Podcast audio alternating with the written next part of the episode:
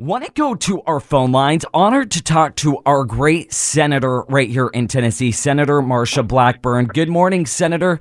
How are you? And welcome to the show. Well, I am doing well, and I hope that you are also. And thanks for having me on. Of course. Real, real quick, it was great to, just on the heels of a great Lincoln Day gala, it was great to hear your remarks, inspirational as always.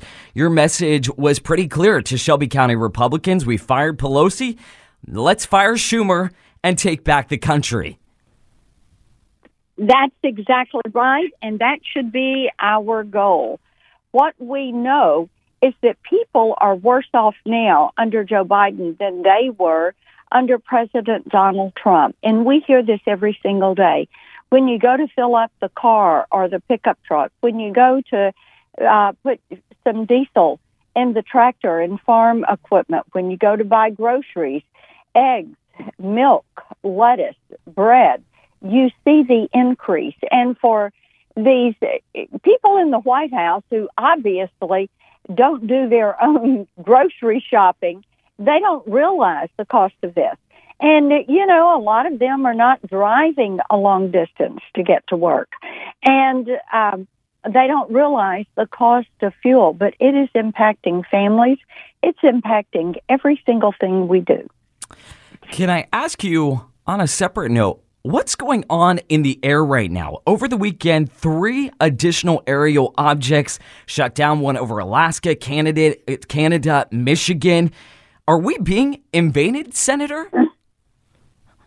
Well, I think first of all, we have to realize that we would not have known anything about this if not for an alert citizen out in Montana who was a little hobby pilot and uh, reported for a newspaper, took out his high def lens on his camera, took a picture, put it up on the website, and said, Does anybody know what this is? It was only after that that the administration spoke up and said, Oh, yeah, we know it's there. We've been following it since last Saturday. And then after it became public, Antony Blinken had to cancel his trip to China.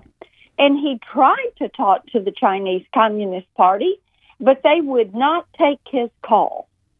It took them three days to refuse the call, but they would not take his call. So we don't know the origins necessarily of the other three balloons. We do know the one that was shot down over off the coast of South Carolina after it had sashayed and lollygagged and gathered information all across the country, it came through Tennessee on its way to South Carolina. It surveilled our military installations and then they go shoot it down. So what we do know also is that the Chinese Communist Party is intent on global domination by the time we get to the midpoint of this century. They have pegged the 21st century as the China century. And anyone who doubts that just needs to go read the 100 year marathon, and it lays out what they're doing. They can also go to my website, blackburn.senate.gov, and pull down the white paper that I did back in 2020 about what we should be doing to fight the Chinese Communist Party. So those you look at what is happening now, you look at the intent of the Chinese part, Communist Party, and then you have to ask the question, who is behind this? Why are they doing it? Is this intimidation? Is this surveillance? Is it a combination of those is this part of their propaganda and their psychological warfare.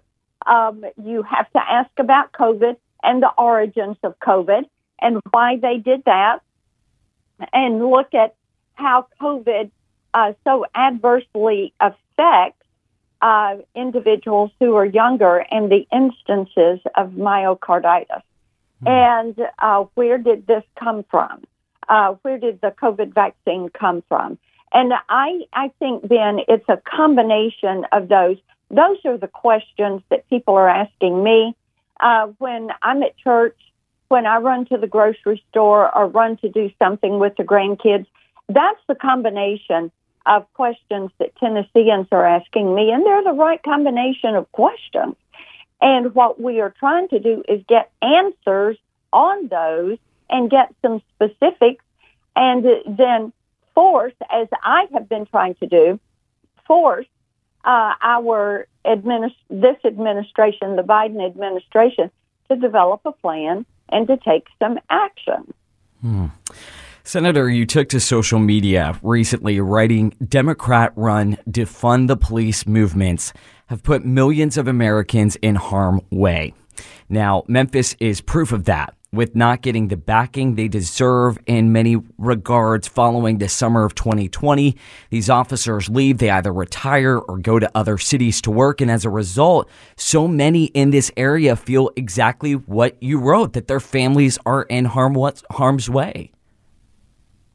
And we just grieve over uh, the the deaths and the loss of life and the shootings and all the families that have been adversely uh, so adversely impacted. And um, I was talking with someone that lives in Shelby County, and they said, you know, when we look at this situation, there is a sadness for the community in all of this. And I thought, uh, and they went on to talk about the sadness that just permeates so much of the community. What we have to do is make certain that the police are properly funded, that they are properly trained, that they are properly resourced. When there are bad cops, they need to be removed from the force. Uh, I have supported through the Justice Act, have supported having that nationwide database when um, you have law enforcement officers that are decommissioned, they would be known and they would not be available for rehire. Mm. Well, Senator, I know you have a busy morning. Appreciate you joining us in Memphis this morning. Thanks for all your work that you do on behalf of Tennesseans across the state. Thank you. Always happy to join you. Thanks, Ben. Have a good one.